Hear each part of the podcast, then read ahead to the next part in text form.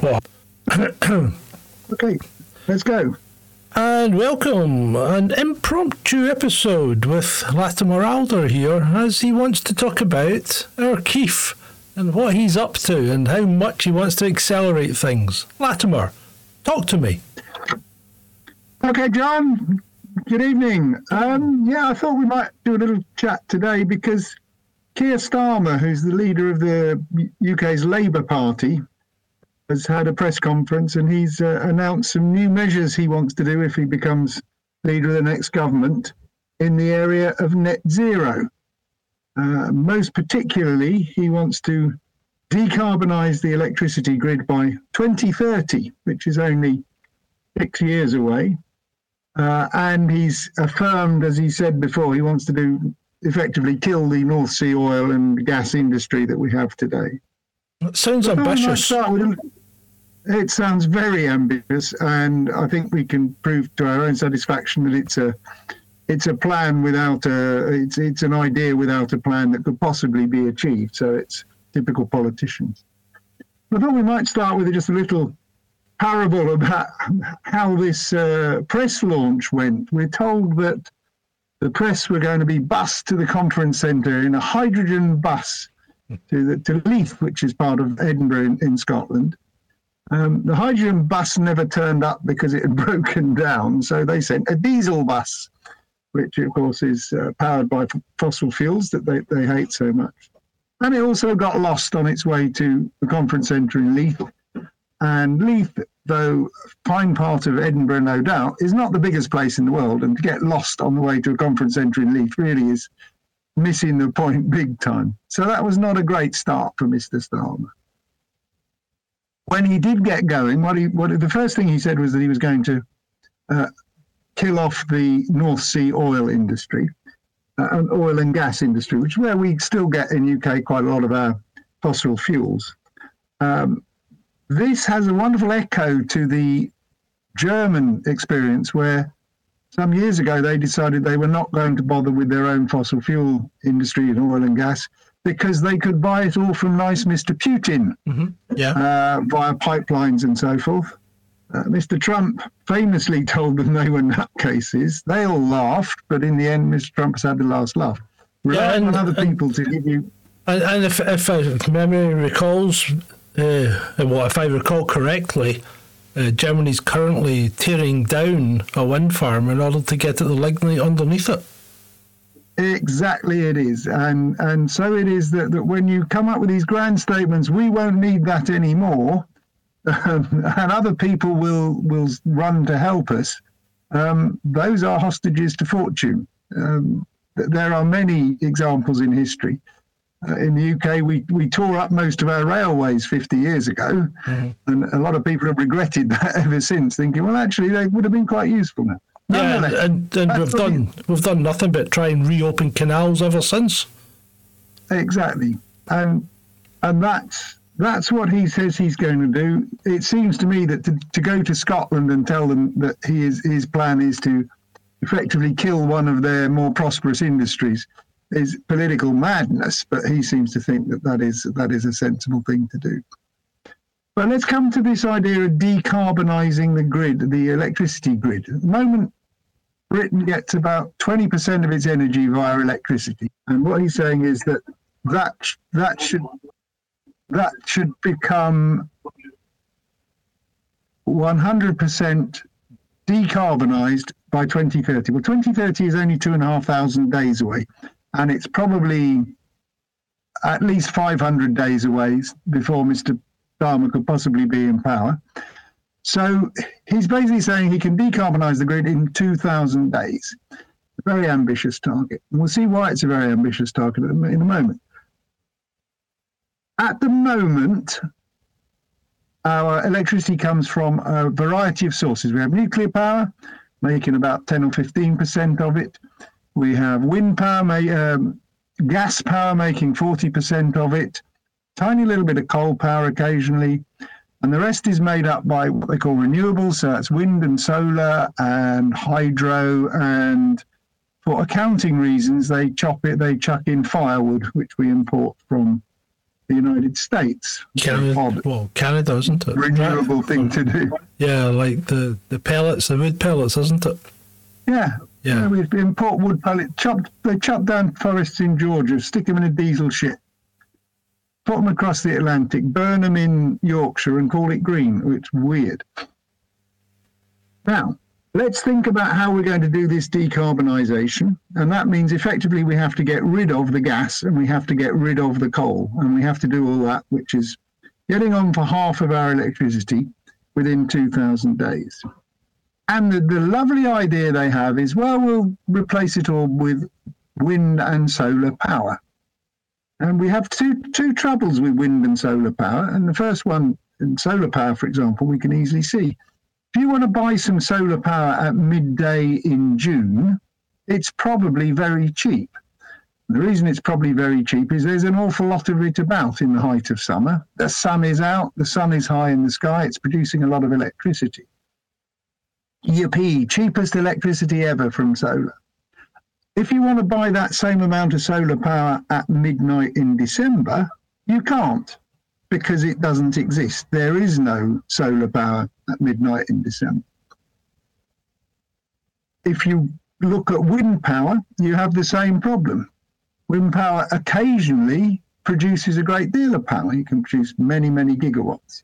But equally frequently, it produces nothing at all. And so, even the combination of solar and wind is an unreliable way of making power. We, the people, actually kind of like having electricity on demand. So, when we plug in our cooker or our laptop or our TV or our electric drill or whatever it might be, that we actually get something coming down from the power stations to give us the uh, the power and whatever it is we want to do. And and we tend to be a bit inconvenient for the power generators because we like to have our power when it's dark and cold. Yep, exactly. So it's solar power does not help when you want it in the middle of December because it's dark and cold and you want to watch Coronation Street or EastEnders or whatever. Right. So the wind doesn't blow all the time and the solar power doesn't blow all the time. And we make up, up that number, make up that difference with gas and coal at the moment. Really, the, the function of gas is to be there for when everything else isn't. It's the reliable brother that comes along and, and you know, the reliable big brother that gets its younger renewables out of trouble when it needs to. And of course, the, the simple idea says, well, we'll just get rid of the gas. Well, if you get rid of the gas, you haven't solved the problem because you still have the, the intermittency of the wind and solar. Well, says people, we can use batteries. We can store the excess solar power and we can store the excess wind power and use those. And batteries will save us. Well, when you come to look at it, batteries aren't going to save us. And the reason they're not going to save us is they're nowhere near capable enough of doing so. There's big hoo ha where we've uh, installed, apparently in the UK, the biggest battery in Europe. Fantastic. It's made of however many hundred Tesla megapacks, which you know, it's taken taken them three months of full time production to make this stuff or whatever it might be. And everybody, when it was all switched on, making a big stuff about, look how we're leading Europe. Until you look at actually how long the battery can store stuff for, and it could actually power the UK for 22 seconds. Not 22 minutes or 22 hours, but 22 seconds before it ran out completely. And that's the biggest one we've got in Europe. So to do anything sensible with batteries, you'd need to install something like 5,000 of those things. And you're going to do that in 2,000 days, which is four, you know, one every four days and you, there aren't factories in the world big enough to make those things at that rate. So somehow you've got to build the factories as well. And you're going to do all this in 2000. yeah, well, they're not that cheap either, but and they're heavy and there's all, all sorts of other things. And they take up an awful lot of land. The, the biggest battery in Europe took up five acres of land to keep the country going for 22 seconds. And we, you know, land is something we haven't got a lot of. We ran out of it when the channel the channel was formed. So you put all these things together and you say, well, is Mr. Starmer's new plan of new plan and new course through choppy waters achievable? And the answer is no, it's not. And realistically, you don't have to think about it very hard to come to that conclusion. Mr. Mr. Starmer's plan, I don't, one, I don't think he's got a plan. I think he's just got a vision. Uh, and two, whatever plan he came up with is, is practically unachievable. So it's all vaporware and so forth. And I think it's probably our job, because uh, still the mainstream media aren't focusing on it, to really rip this stuff apart and show people that, that this cannot work. And it's not it cannot work because we're not trying hard enough. It's we, it cannot work because we come up against some fundamental laws of physics and thermodynamics and all those things that can't be just repealed in Parliament by saying, well, wouldn't it be nice if? Well, it might be nice if, but but Mother Nature and physics and thermodynamics isn't going to let you. Well, maybe we'll just And that's need to- really maybe we'll just need to get used to not having power. Well, maybe they do, and I'm not, but I'm not sure how that's going to make us rich and prosperous and give our children a better life than we had, and all those sorts of things that we might think we wanted to do. And equally, you might think, well, Labour Party used to be the one that, that was all for improving the lot of people, uh, and particularly of the quotes working classes. Well, nowadays, it seems to have morphed into the exact opposite. It wants to make us all worse off, and particularly the poorer people in, in society will have to pay more for their energy and have less freedoms and so forth. Yeah. Yeah, it doesn't sound um, doesn't sound very promising, Latimer. Doesn't, does it? In fact, it sounds a complete, complete load of um, dog's doo doo to me. Um, Let's see how things progress, and if by the time the election comes, he's still wedded to this idea. I can only imagine that there are. I mean, there are there are good people in the Labour Party, and they will be working this out for themselves.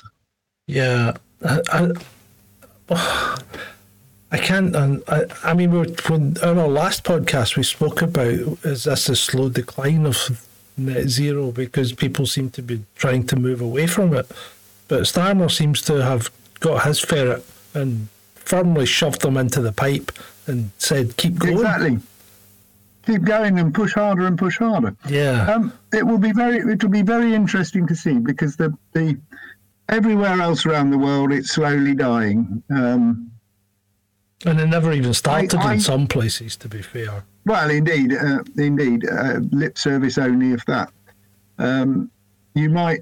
There's very interesting. They've been plotting the agenda for the next climate conference, and it, the the agenda. It's taken nine days to work out the agenda for an eight-day conference, uh, and it's come down to to the, the standard ways, which is the third world are saying uh, to the first world, "Give us lots of money and we'll do something about climate." Uh, and there's then the first world are saying, "Well, why aren't you worried about climate?" And the third, the first world are saying, as the third world are saying, "Because you haven't given us any money."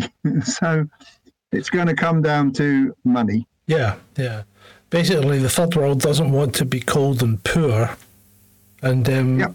and we seem to be going down the route that we're going to make ourselves cold and poor. We're going to make ourselves cold and poor, but and everybody else is going to be so impressed by us being cold and poor, they'll leap to do the same. Yeah, yeah, Yeah. yeah. Okay. I think we'll leave it there, John. yeah, I think so. And, well, thank you for that illuminating conversation, Latimer. Um, you've really picked up the mood tonight.